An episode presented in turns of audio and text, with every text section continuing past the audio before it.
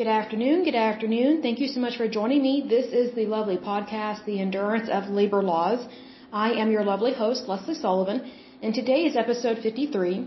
We are going to take a look at the Association of Flight Attendants, but first of all, I want to give a big shout out to my listeners, so let me go to my list here, and it's quite a large list. This is awesome. So this podcast has been growing tremendously.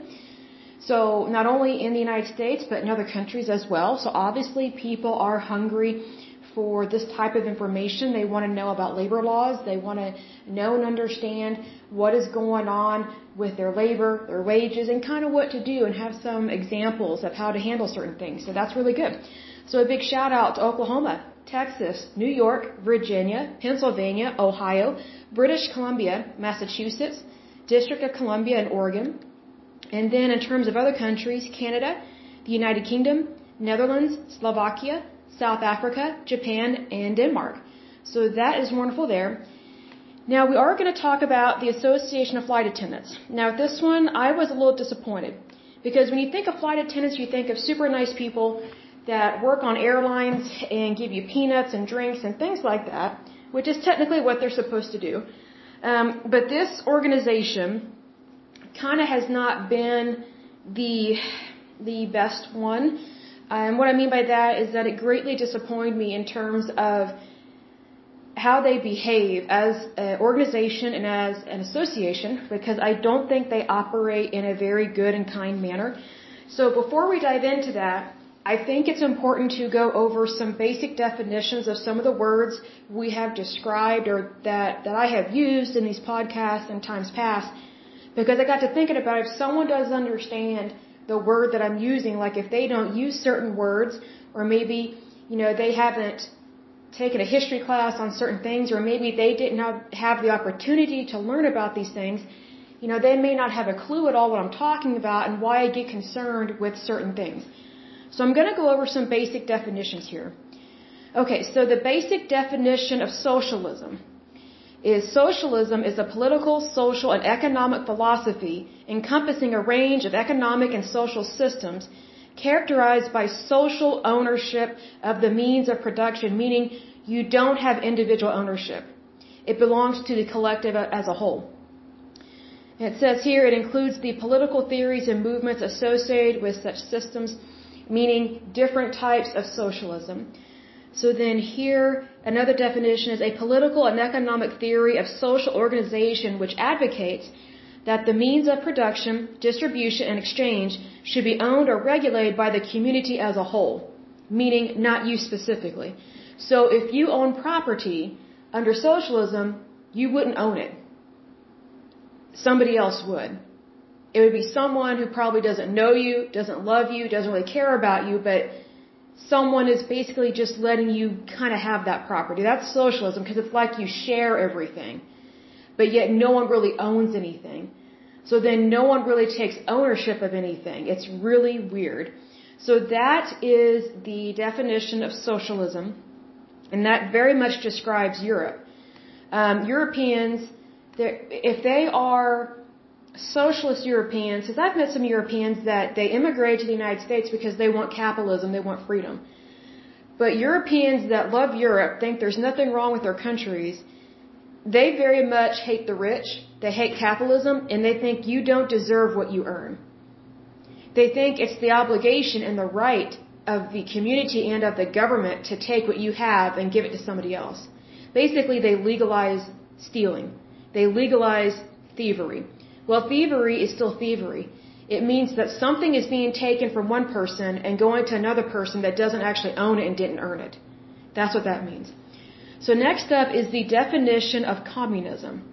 Communism is a philosophical, social, political, and economic ideology and movement whose goal is the establishment of a communist society, namely a socio-economic order structured upon the ideas of common ownership, meaning nobody owns anything specifically.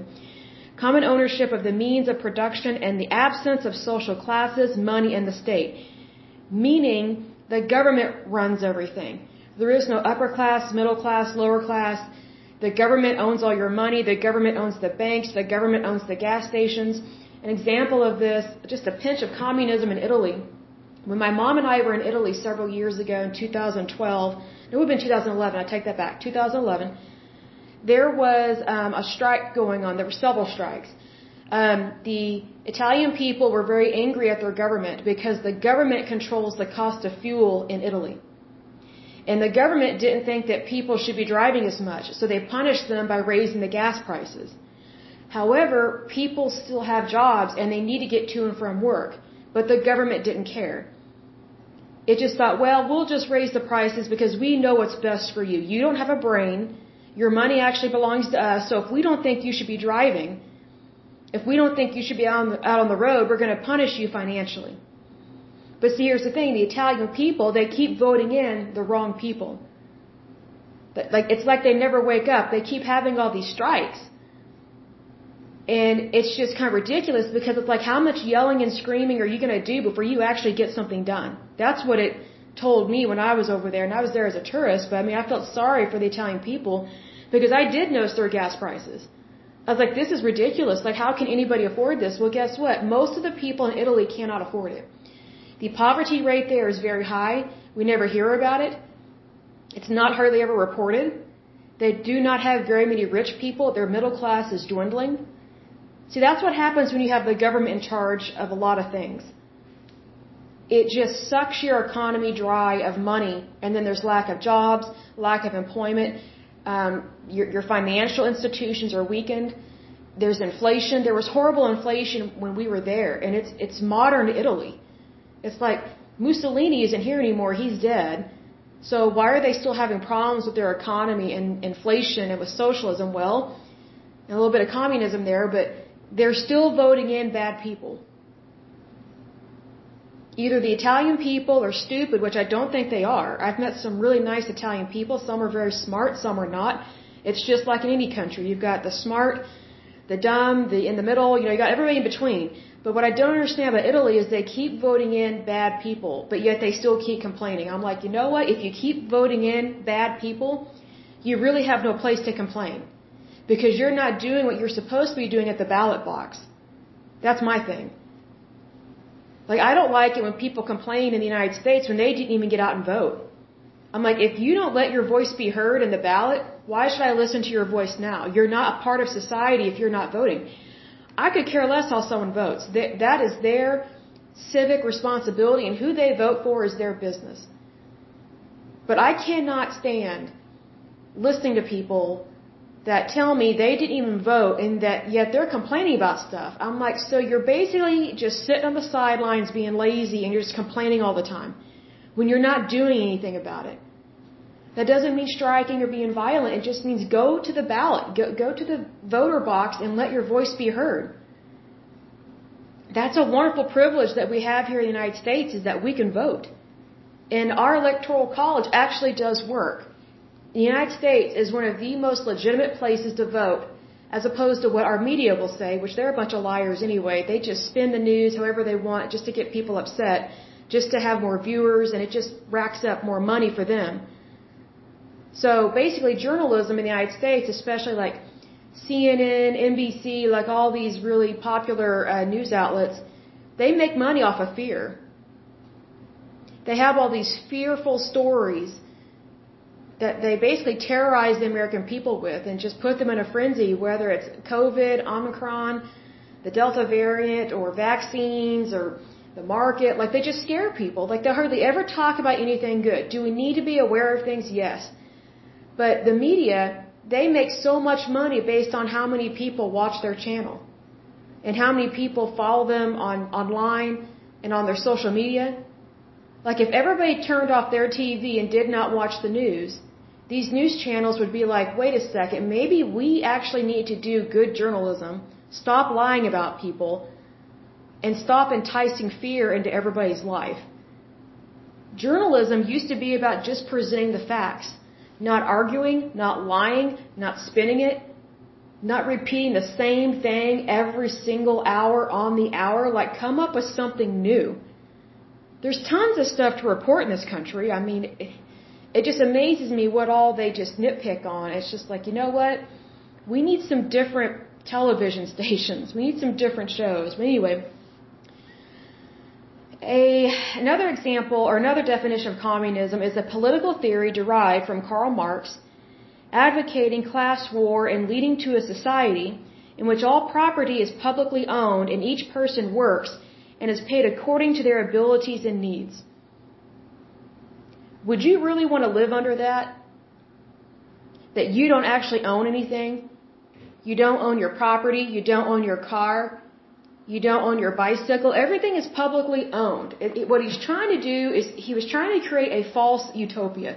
But what is a lie about that is saying, and is paid according to their abilities and needs. Communism tries to make everybody equal to the extreme. Meaning they don't want people to move up, but they will definitely push people down. Communism does not want anybody to be rich except for the Communist Party. An example of this is Communist China. Now, if you are a higher up in the Communist Party in China, you've probably got it made. You're probably very wealthy. You can afford to pay people off. But if you're not a higher up in the Communist Party, or even if you're not in the Communist Party in China, you're probably a pauper. You're probably a peasant. The Communist China does not really have a middle class. That's what makes America so great, is that you determine where you want to be. Not the government, not the regime. You determine that. You decide that. But under communism, you lose basically all your rights as an individual, as a person. Because you're not viewed as a person, you're just viewed as a collective. So it's kind of a lie to say, and is paid according to their abilities and needs. Well, if everything is publicly owned, why would your abilities and needs even matter? Because no one cares to acknowledge them, much less pay you appropriately for what you are quote-unquote worth. The Communist Party tried to do that in the USSR, in the Soviet Union, and it completely failed. Because they want everybody to be a peasant, to be a pauper. The only people that had money were the higher-ups in the Communist Party. They were living high off the hog. They had, you know, the Rolls Royce, the furs, the diamonds, the jewels, all this stuff, the really nice places to live.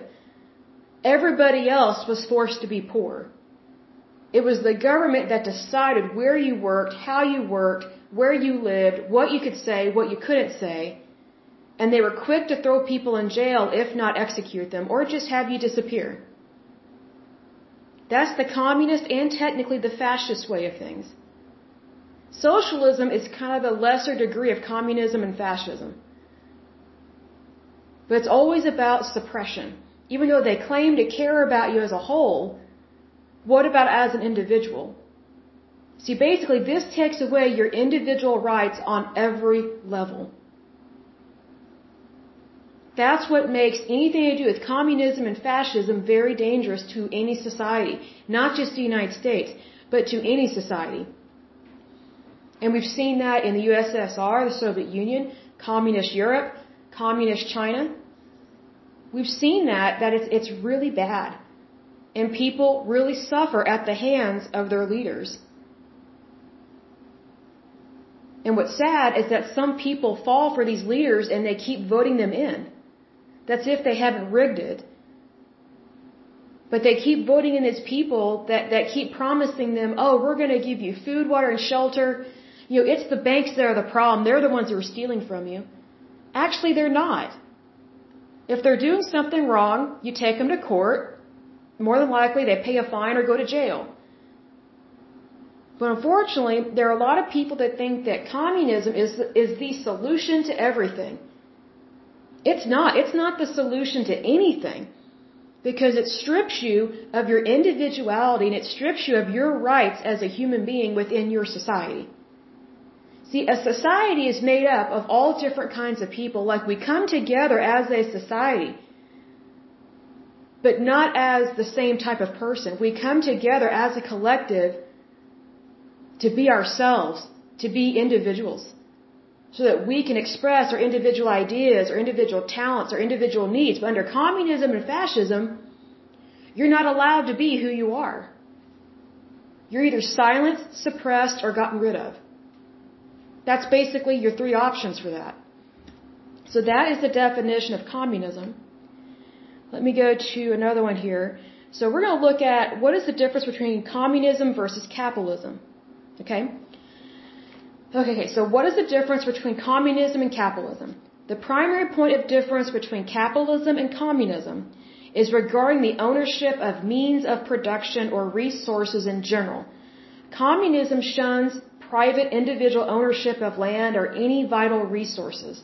On the other hand, capitalism believes in private ownership of land and means of production. That means your labor. That means your wages. Anything that you can produce or purchase. Under communism, I'll give an example of this. One of the things that came out about the USSR, the Soviet Union, when the wall fell, because it was a secret society. It was very secret. No one got in, no one got out. If you got in, it was very suspicious why you were able to get in. But when that nation fell, a lot of things came out about what they were doing. And one of the things they were doing is if you wanted to buy clothes or underwear, you were only allowed 2 sizes, small or large. That was it. And there were like only 2 or 3 sizes of bras for women. Also, you couldn't go to the store and just buy any kind of fruit that you wanted. Like, you couldn't even buy a banana because the government deemed it too expensive to import those. Like, there were so many fruits and vegetables that the people of the Soviet Union did not have access to because of communism. The higher-ups had access to all this really good food and basic nutrients, but the population of the country did not. So a lot of people starved to death, and a lot of them were malnourished and had malnutrition. And they did not have access to basic food. So the government controlled their labor, the goods, the price of things, where they lived. It prevented anything to do with making an individual decision based on what the individual wants. Capitalism is the complete opposite.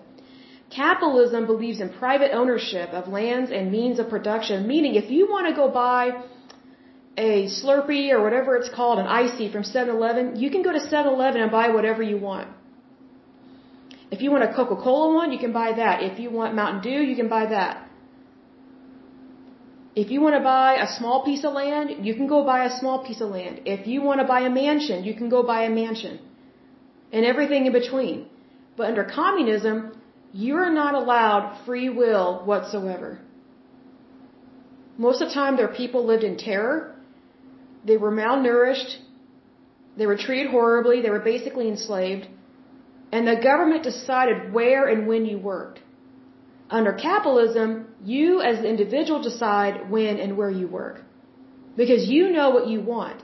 Under communism, the government says it knows what it wants for everybody, so you should just do what we say. You have no brain. We're in charge. You're not. That's why the USSR fell. It was in power for way too long. I mean, that kind of power should have never been tolerated, but there were a lot of bad decisions that were made at the end of World War II. Because, see, here's the thing. If you haven't read about the Red Army, and that's what their army was called from the Soviet Union, you need to read about them. Because I saw a documentary, and there was this one woman, she's a Jewish woman, she was a young 20-something-year-old Jewish woman. They were liberated somewhere over there in the Soviet bloc or whatever. And she said the Nazis were nothing compared to the Red Army, what they did to people. It was horrible. It was graphic. It was grotesque. It was frightening to her. And all those Jewish people that were stuck there. The Soviet Union had no intention of giving back property that belonged to the Jews. They had no intention. I'm not talking about Israel and the Holy Land and all that stuff. I'm talking about private property that these Jews owned before they were enslaved in these prison camps and or killed, like at Auschwitz or something. So when their families went back to try and get their private property, because they actually did own it, the Soviet Union didn't give them back their property. So they were forced to live elsewhere based on kind of a military thinking on how the Red Army viewed them, which was pretty horrible. And it was just a horrible way of life. But I've never forgotten that. Like, when we think of horrible militaries, we just think of the Nazis. But when I heard what this woman said, she said the Nazis were nothing compared to what the Red Army did over in the Soviet Union. That is scary. And they practiced communism. The Nazis were bad enough being fascist and practicing genocide. But see, here's the thing. There was massive genocide after World War II in the Soviet Union. If you didn't do what the government wanted, they killed you. They got rid of you. Or they threatened your family. Like, if you were a man over in the Soviet Union and you were married, if you spoke out about something against the government, they said, you speak out like that again, we're going to kill your wife and maybe slaughter your children. So do you care more about your so-called country, or do you care more about your kids and your wife? That's how they silenced people all those years. Like, that's how evil the Red Army was. And it was a good thing communism came to an end in the Soviet Union and eventually became Russia. Like, current day Russia, people may have this horrible opinion of Russia, but they are not as bad or evil as what the Soviet Union was. Not at all. It is completely different. Do I like everything they do? No, of course not. But if you have to compare, they are way kinder now to humanity than they were back then. Because they're not communist or fascist. So that's the difference between those two right there. There was another one that I wanted to pull up and look here. It says, okay, so the difference between communism versus socialism, all right? It says the main difference is that under communism, most property and economic resources are owned and controlled by the state rather than individual citizens. Under socialism, all citizens share equally in economic resources as allocated by a democratically selected government. So you're still not free. So in terms of tyranny, socialism is the least tyrannical, I would say, the least one that's going to cause some tyranny. It's still tyranny compared to what we know in the United States and what we have, which we have a republic and a democracy and capitalism. We are the complete opposite of all of these. Because we were founded on freedom. We were not founded on controlling people like their drones. So you have communism, fascism, and socialism.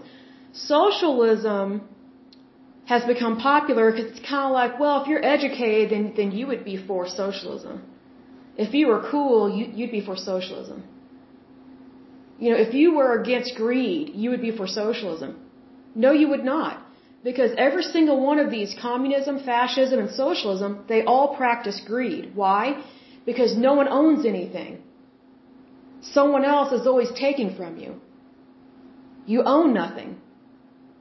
Property ownership is not true or valid under these three types of governments. The only way you can own property and have ownership and true freedom is under democracy and technically under republic and under, I guess you could say, a free market and capitalism. Because it's only under those circumstances that the individual has the opportunity to choose whether or not they want to own property. See, under these other three, communism, fascism, and socialism, you don't even have a choice on what you want to own or what you can own. That choice is taken away from you. And it's always taken away by whoever you put in charge. And that's your government. So that's why it's so important to vote. And to mean it when you vote. And to vote for the right thing. Vote for freedom. You know, I say this, even if you don't like Republicans, please still vote for them, because they're one of the few people that actually believes in freedom. Sometimes Democrats do not. They want to put all their eggs in one basket, and they want to put the government in charge of that basket. I cannot think of a single time in history at all, and I know my history pretty well, I cannot think of a single example where the government was put in charge of everything and the citizens were completely happy and they got everything they wanted and they could express themselves freely, they could practice their religion, they made really good money, they could own their house, they could move wherever they wanted to. Because see, here's the thing, when you put someone else in charge of you and control over you, you lose all freedom. An example of this is prison. If you commit a crime and you go to prison, you lose all your freedom. You can't go anywhere that you want. You can't buy anything that you want. You can't purchase or sell property. There's so many things you can't do. Well, here's the thing. These types of governments, communism, fascism, and socialism, they operate the same way. They take and take and take and take and take and take and take away from the individual. Because they don't think the individual is qualified to do anything on their own. It's like a nanny state. Well, see, here's the thing. Once you reach the age of 18, you are an adult. But under those three types of government, they don't care what age you are. They don't view you as an adult. They don't think you're qualified to do really anything. They don't think you're qualified to have a good life. They don't think you're qualified to practice your religion. They don't think you're qualified to be wealthy. They don't think you should have access to good health care. So all three of these have horrible health care. And they claim it's free when it's not. It's limited. Because do you really think the government wants to spend a lot of money on you if you have cancer and you need a very expensive cancer drug? Do you really think they're going to want to spend that money on you? No, they're not. Why? Because they don't care about the individual. They're looking at society as a whole. And as a whole, they don't want problems. So how do they eliminate problems, quote-unquote problems? They let people die off naturally.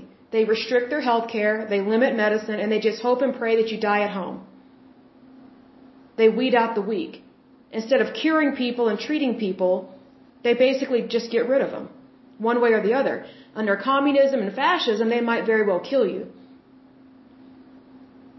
Under socialism, they just make these promises that, hey, it's free medicine, and oh, you got to be put on a waiting list. Oh, we're looking into it. Oh, we're going to get you into a specialist. It's going to be about 5 or 6 years, and if you're alive, if you're still alive, then that's great. You can see whoever you want. Well, who's to say you're going to live that long without treatment? But under capitalism and under democracy, you can go see a doctor within less than 48 hours if you need to go see a specialist, because you as the individual are in charge of your health care. You as the individual are in charge of your life. Nobody else. You still have rules, laws, and regulations in your country under capitalism and democracy, but it's the people that are in charge. Not these government agencies. Not these dictators. It's the people. Because it's the people that know what they want. Why? Because they are an individual and they know what they want and need in their personal life. See, under these three types of government, you don't have a personal life. Just take a look at what was going on in the USSR with the KGB, the USSR, excuse me, under the KGB. They had officers following and stalking so many of their citizens and they kept tabs on them. And nobody knew this until they raided the KGB office. And there are all these notes on people's everyday, daily lives. Where they went, what they did, how much money they spent. Because the government, under that regime, practiced intrusion. They gave themselves permission to be intrusive into people's private lives. See, under communism, fascism, or socialism, you don't have privacy. Because you don't have freedom. Everything is controlled by somebody else. And it is whoever you put in power. So if you're going to put someone in power, put someone that believes in freedom. Not control, freedom. Otherwise, you're basically going to get screwed. You will lose your property. You will lose your money. Banks will fail. There will be inflation. There will be shortages of food. The military will become very militant. It will be a daily interaction. Most likely they will not be nice. That's what happened in the USSR. That's why the Red Army was so evil. They did evil things to their fellow citizens as a form of manipulation and control. That's how they were able to control such a large landmass like Russia. It was fear. They weren't free. They hated it. When that wall fell down, people couldn't wait to get out of there, and they couldn't wait to see their family members that were just on the other side of the wall. But they were not even allowed to communicate with their family members that were on the other side until that wall fell. See, these types of governments, they don't care about families. They don't want you to rely on your family. They don't want you to think that you have someone there for you except the government. They want you to think the government is your source and that the government is more important than your family.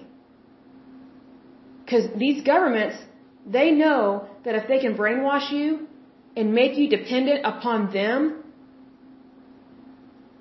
then you're not going to care as much about what happens to your family, and you might even turn on them and turn them in on something. See, these three types of government, they are regimes. They're not about freedom. They're not about democracy. They're not about doing the right thing. They don't value human life. In fact, almost every country that practices communism or fascism, statistically, they have some of the highest rates of inhumane practices in their society and in their culture. They are mostly human rights violators. So being that we know that, why would we want to follow anything that resembles any of these? It's very dangerous to do that. I'm going to get a drink of water. I'll be right back. Okay, I'm back. So that being said, about those three different types of government, and that they are regimes, I'm noticing that a lot of these associations and labor unions are founded in very much a fascist or communist manner, and sometimes it's because they have fascist or communist members that actually start these labor unions. That's why so many times with these red flags are going up in my head, because I see the warning signs of this and how they act. Now, in regards to the Association of Flight Attendants, I was very disappointed because there's a part of them that act very militant. And they don't care who they hurt, especially financially, and they don't care who they have to hire to be a bully. And we're going to see that here. So let's go ahead and start on this one. This is the Association of Flight Attendants. It was founded August 22nd, 1945. They are headquartered in Washington, D.C. They have one location in the United States. They have 45,377 members. Sarah Nelson is the international president. Deborah Souter is the international vice president. And Kevin Grayhan is the international secretary-treasurer. They have affiliations with the AFL-CIO, CWA, and ITF. It says here the Association of Flight Attendants, CWA, commonly known as AFA, is a union representing flight attendants in the United States. As of January 2018, AFA represents 50,000 flight attendants and 20 airlines.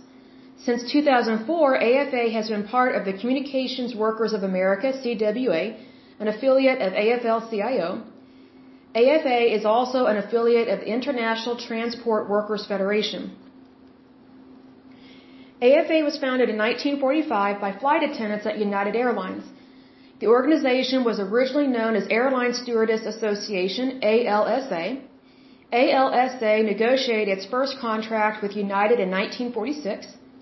In 1949, ALSA merged with the Airline Stewards and Stewardesses Association, ALSSA, an affiliate of the Airline Pilots Association, ALPA. By 1951, ALSSA had 3,300 members. ALPA created two separate divisions in 1960, one for pilots and one for stewards and stewardesses. Nearly half of the USA's 8,700 flight attendants were members of ALPA's S&S division at that time. In 1973, ALSSA flight attendants chose self-determination and formed an independent association of flight attendants, leaving ALPA. In 1982, AFA had 22,000 members at 18 American Airlines. In 1984, the AFL-CIO granted AFA a charter. In July 2006, Northwest Airlines flight attendants voted to replace their independent union with AFA. AFA's membership rose to 55,000 flight attendants. On November 4th, 2010, AFA was decertified by the National Mediation Board as the bargaining representative for the pre-merger Northwest Airlines flight attendants of Delta Airlines after narrowly losing a representational election of the combined group the day before. AFA filed objections to the election with the National Mediation Board alleging interference. That wouldn't surprise me at all. A lot of these unions are corrupt and crooked, especially when it comes to voting, contracts, and money. We've seen that in times before, so it doesn't surprise me at all with this. On June 29, 2011, AFA won one of the largest private sector union elections in decades, winning representation rights for the combined workforce of approximately 24,000 flight attendants at United Airlines, Continental Airlines, and Continental Micronesia. That election was triggered by a National Mediation Board ruling that those airlines had formed a single transportation system as a result of a corporate merger. CHAOS, C-H-O-A-S, is AFA's trademark strategy of intermittent strikes designed to maximize the impact of an industrial action while minimizing the risk for striking flight attendants. Basically, they create a bully. And we're going to see how this panned out, and it wasn't very good, at least for the people they bullied. In May 1993, AFA members at Seattle-based Alaska Airlines were facing a 30-day cooling-off period after more than 3 years of negotiations. Now, what that tells me is that neither party knows how to negotiate. Your negotiations should never take 3 years. Maybe max should be like 2 or 3 months. But 3 years of this, that's backbiting. It's ridiculous. Like, they can't come to a happy medium or a happy conclusion. And it should be happy, because when you're doing business with people, you should always want what's best for the other person. But I can tell that these negotiations and these contracts are very one-sided. And it's almost always at the fault of the union. In June 1993, the cooling-off period mandated by the Railway Labor Act had expired. The first CHAOS strike took place in Seattle when 3 flight attendants walked off an Alaska Airlines flight just before passenger boarding. Now, here's the thing. I know, and I don't know the exact number, but I do know that in order for an airline to take off, they have to have a minimum number of employees on that airline, otherwise they can't take off. These flight attendants knew that. And they totally cheated these people out of their money, these passengers, because passengers paid for a ticket so they could get to their destination. But these flight attendants, through a hissy fit, basically took the money and ran, is what happened here. Passengers paid for a flight, and the flight attendant said, hey, we don't like what's going on with our labor, with our wages, with our pension plans, whatever the case may be, and they just walked off the job, leaving all those passengers stranded at the airport. Now, was that the right thing to do? No.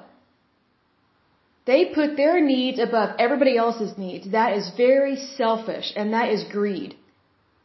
That's why some of these labor unions are so wrong in what they do and how they handle stuff, because it can impact the public directly. And that's why a lot of these labor unions, they have too much power. And it's really sad, because all they really do is just punish other people that are not in their union. And that's really pathetic that that's the only way they can get their way, is to cry wolf all the time, make it seem like they're the victim, when they are not the victim. They are actually part of the problem. Goes on to say, a month later, another crew of flight attendants struck the last flight out of Las Vegas. So basically, those passengers were stuck in Las Vegas for another night. You know, some people really do want to leave Vegas, but they were stuck there. A few weeks later, AFA struck 5 flights simultaneously in the San Francisco area. So if you wanted to leave San Francisco, sorry, you were stuck there. You can thank the flight attendant that's collecting a wage but not doing their job. America West, AirTran, and U.S. Airways all settled with AFA on the eve of or a few minutes after the end of a 30-day cooling-off period in the 1990s. So basically, because AFA formed this tyrannical bully group called CHAOS, these three different employers caved in to their demands.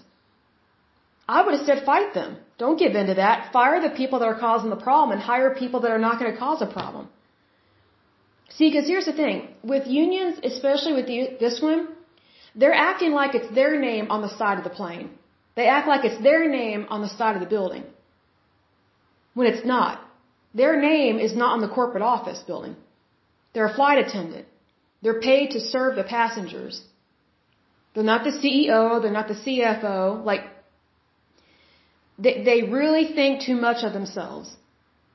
And they're putting their wages and their wants and desires over the safety of the plane and the passengers.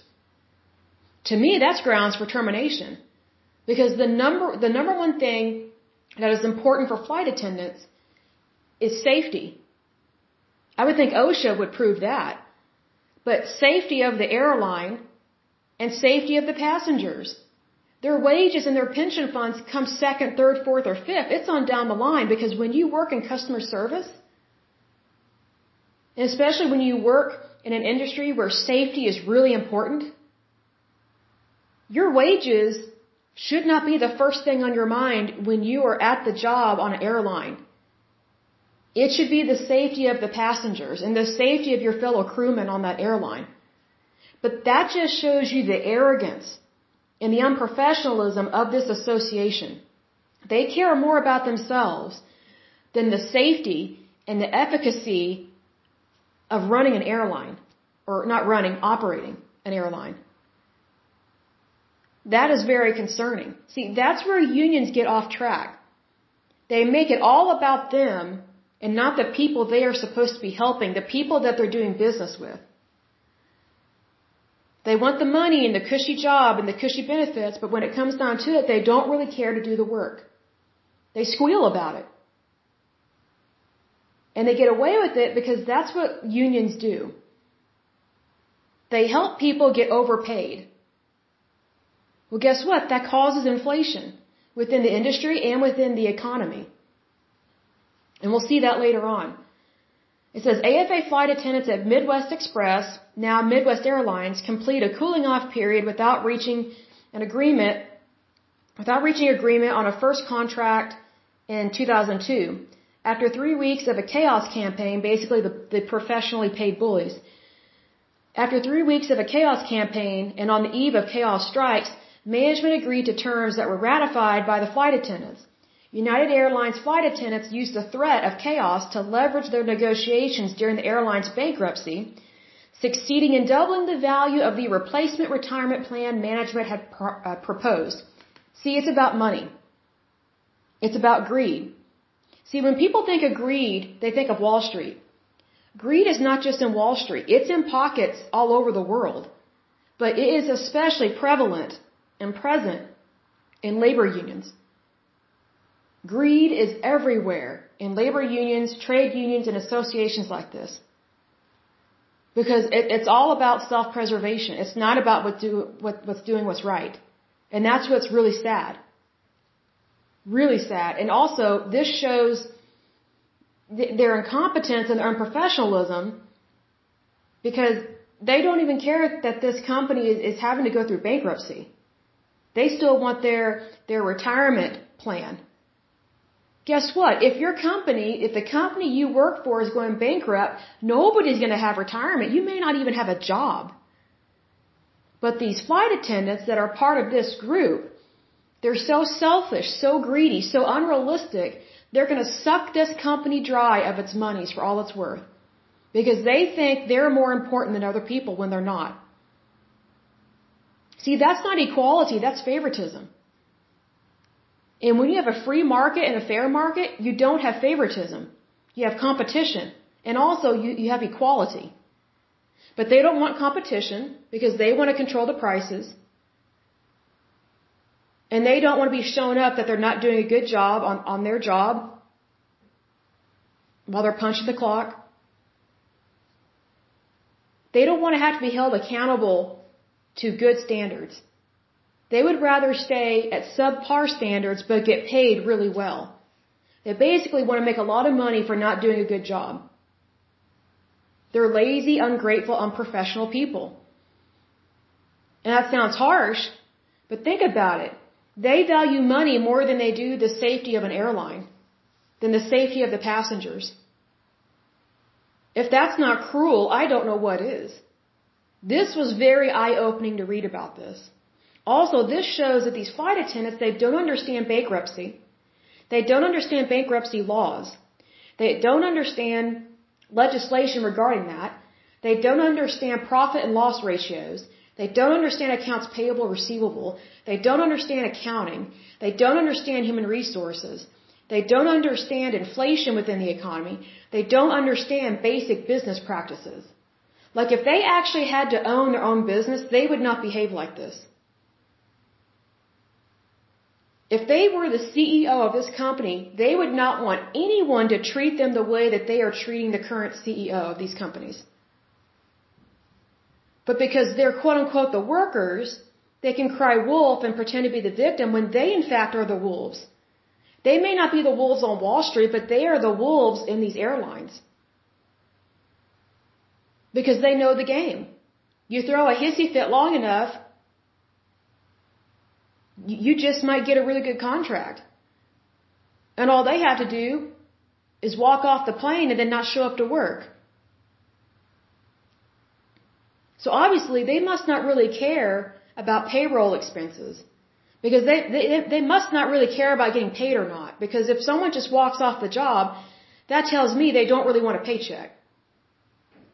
And if they do want a paycheck and they just walked off the job, they want to get paid for not doing anything. Well, that's greed. That's stealing. But if you call them out on it, it's how can you say that to someone that's in a union? How can you say that? Look at the work that they do. Really, what work?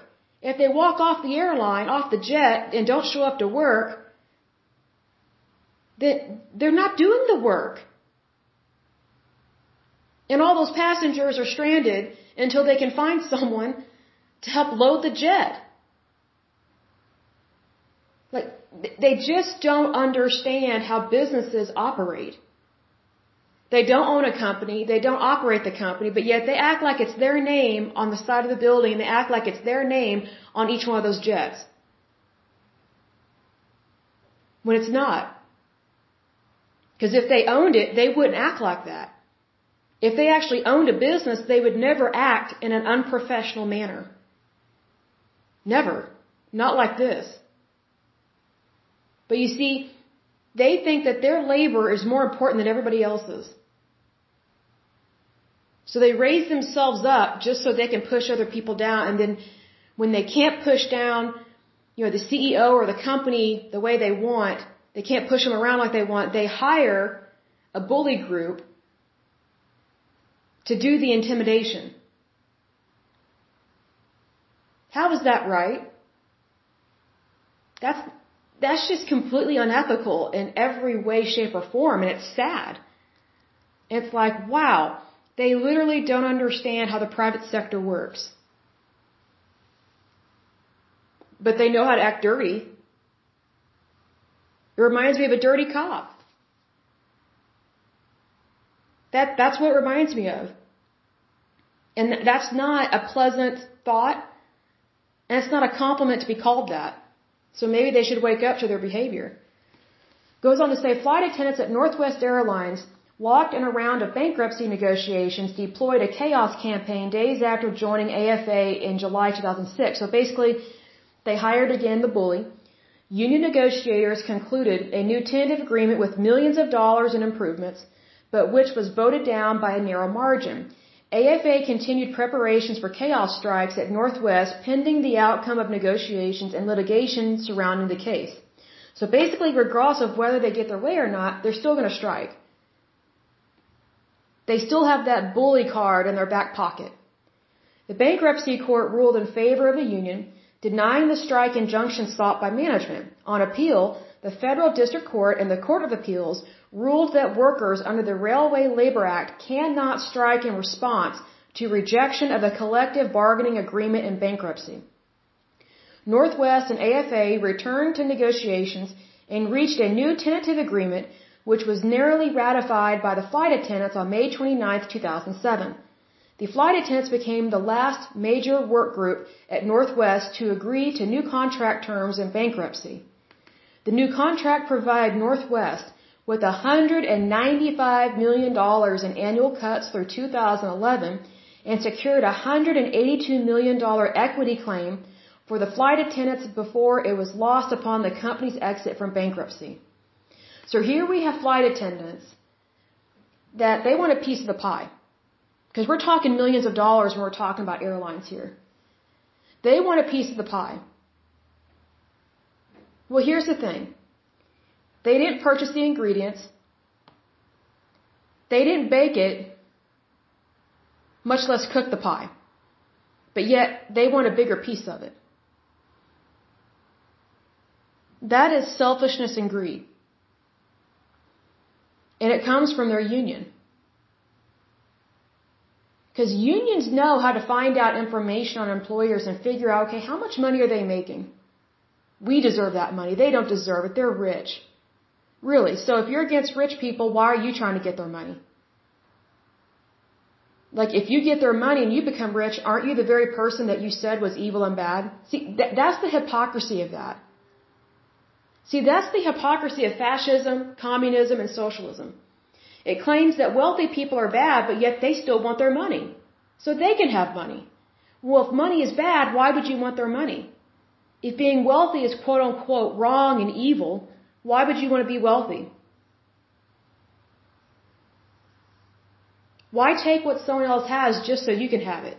That's greed, and that's thievery. It's wrong. But unfortunately, with these labor unions, they give themselves permission to legally steal. And they do it by infiltrating legislation within these different states and within the federal government. So they are manipulating our rules, laws, and regulations on a state level and a federal level. That's why it's important to know your labor laws. So that way you know when someone's trying to manipulate it specifically for themselves, thereby creating inequality all across the board. Because whenever someone raises their rights above someone else's, it immediately creates injustice.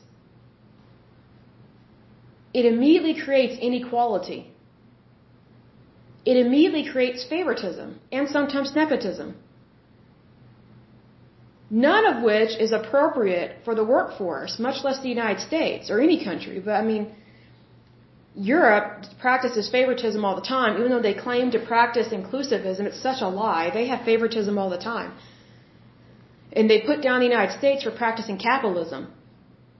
Capitalism is the direct opposite of favoritism. Capitalism is where you can succeed regardless of your circumstances.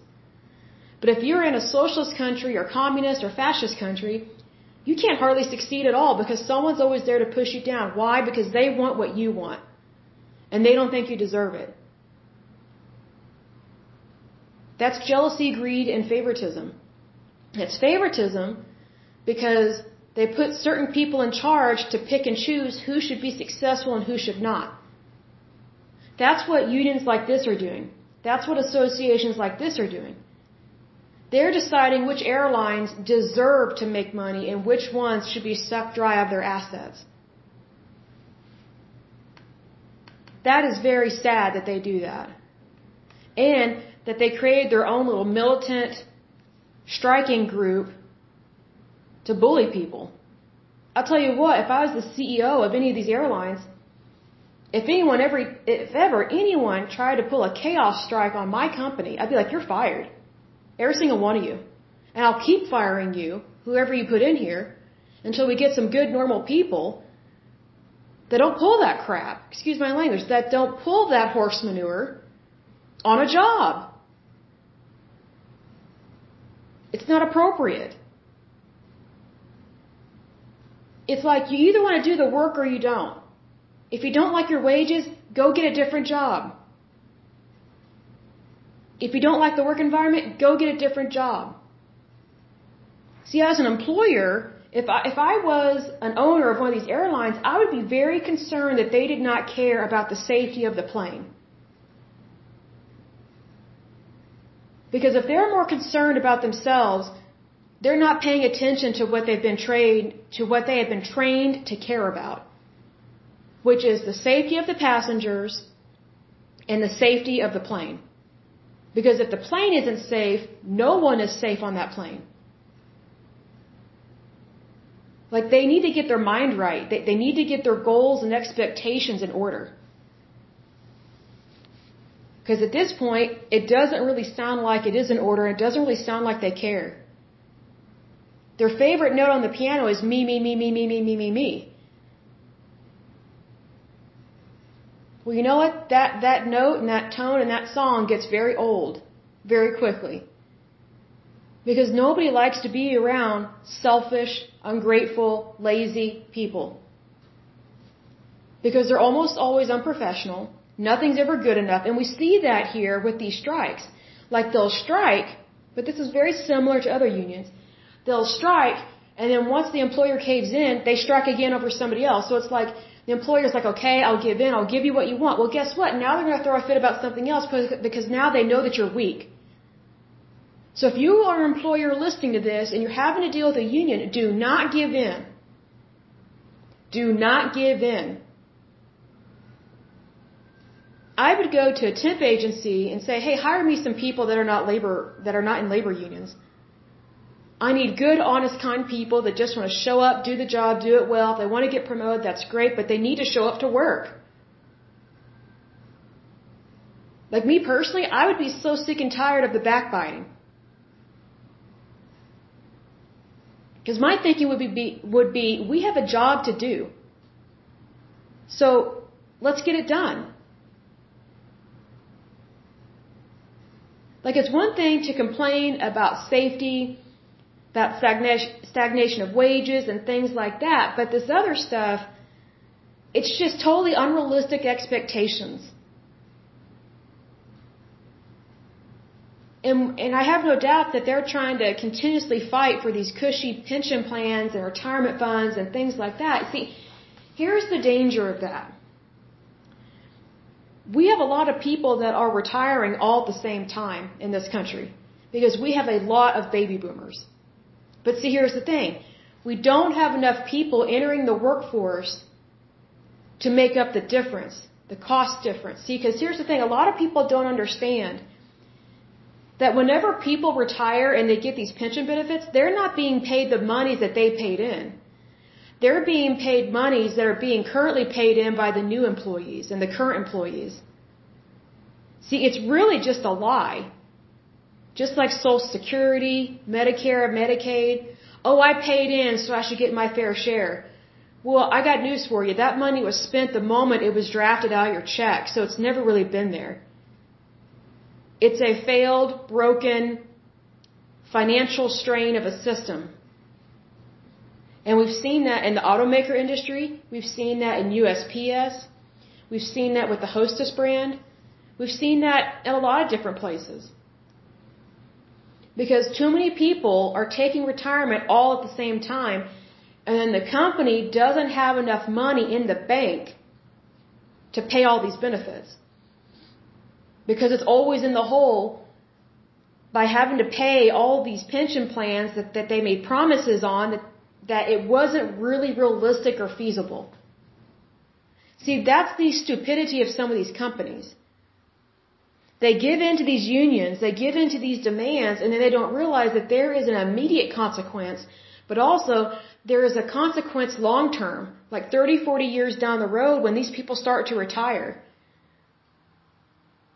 That's especially what happened in USPS in the automaker industry, where people were made stupid promises that they could still collect 90 to 95% of their gross annual income even after they are retired and they're not working. So basically, they're almost collecting an entire paycheck every year, and they're not even working. They're not putting in any labor. Well, guess where that money comes from? It comes from the young people that are working. So if you are a young person working, realize that socialism is not the answer. because it's always spending someone else's money, particularly your money, and it's going to people that are no longer working. See, back in the day, you didn't get to retire unless you could afford to retire. This whole notion of, I'm going to retire at 65 and that's just how it should be for everybody, that is such a lie. It's a great goal, don't get me wrong. But to think that everybody should retire at 65 and everybody should have cushy benefits that they don't have to pay for, BS. Excuse my language. That is so wrong. Like, people when they retire, they should have been putting away their own money into retirement. They should be expecting other people to pay them once they're no longer working. That's ridiculous. It's not sustainable. That's why a lot of these companies are going bankrupt or they're failing or have closed or they're on the verge of bankruptcies because they have way too many people that are retiring because of the baby boomer generation. Now, mind you, people can't control when they were born. I'm not saying that.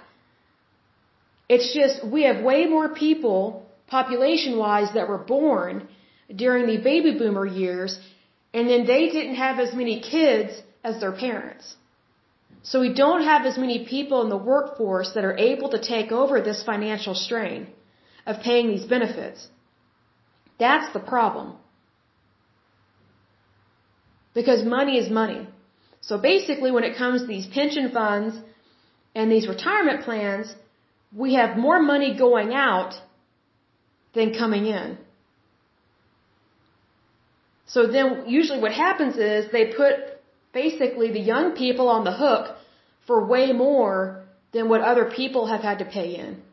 So basically young people are not getting as much of a paycheck as their parents did when they were younger because there are way more people that are at retirement age than are in the working stage of life.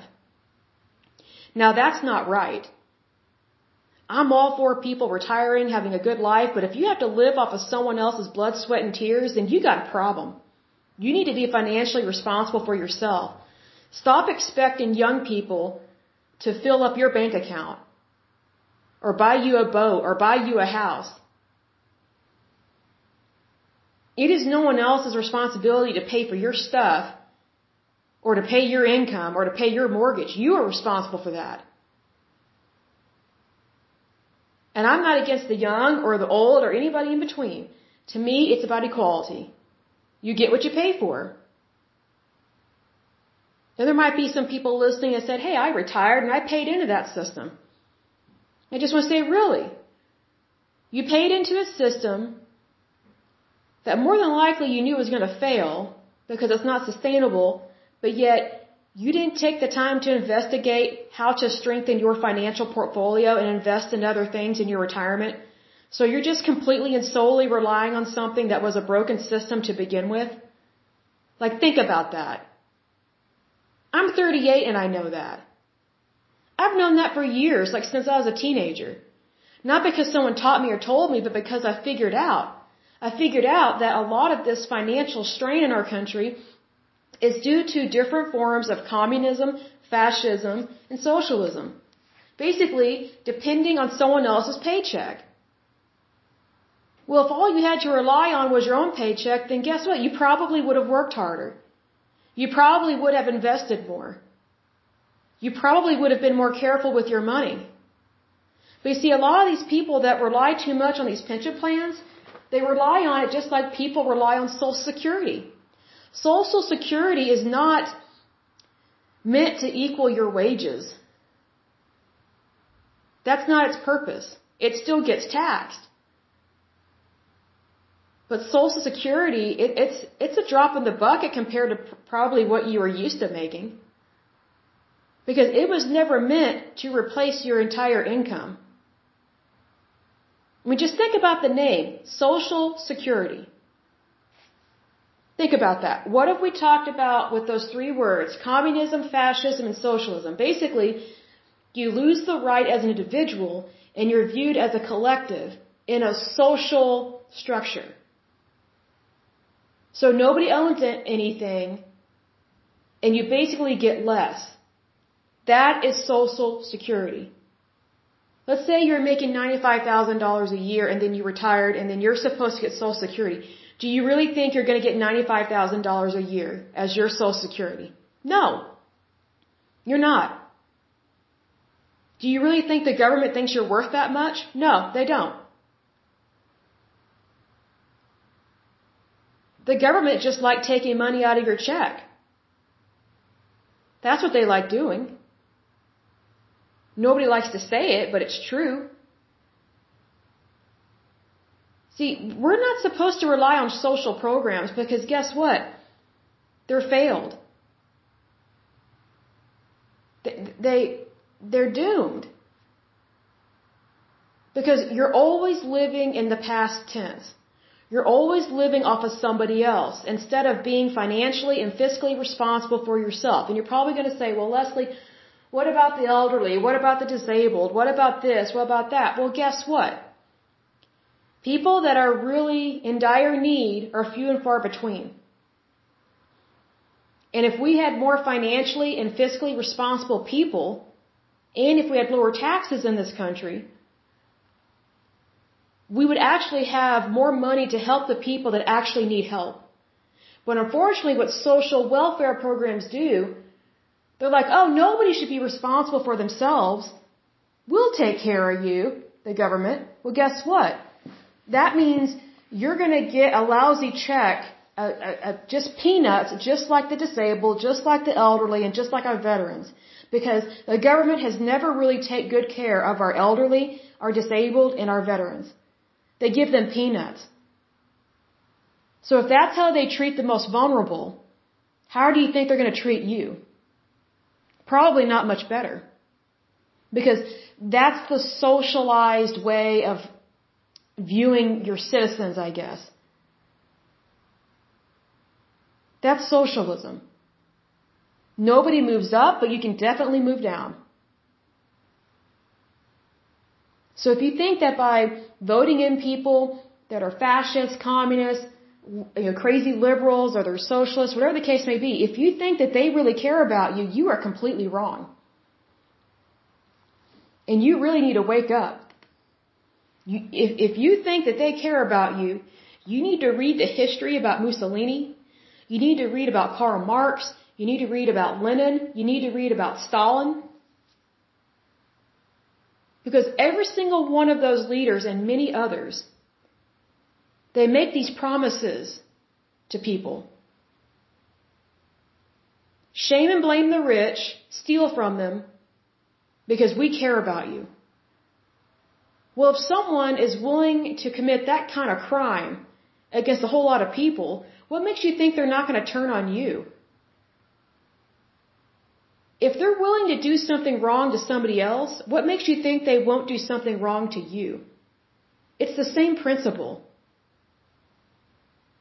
That's why a lot of these unions, they don't understand the private sector. It's like they're trying to function in a public sector mentality, but they're operating in the private sector.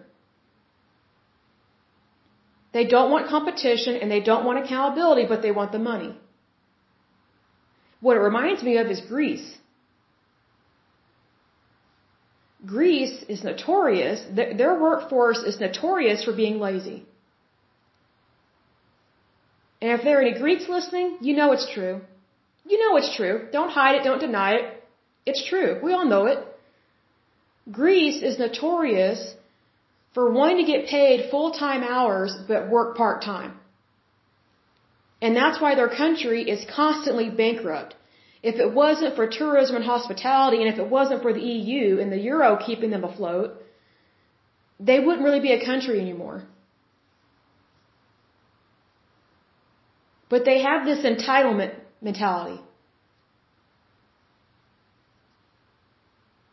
They don't really believe in democracy. They don't really believe in capitalism. They don't really believe in freedom.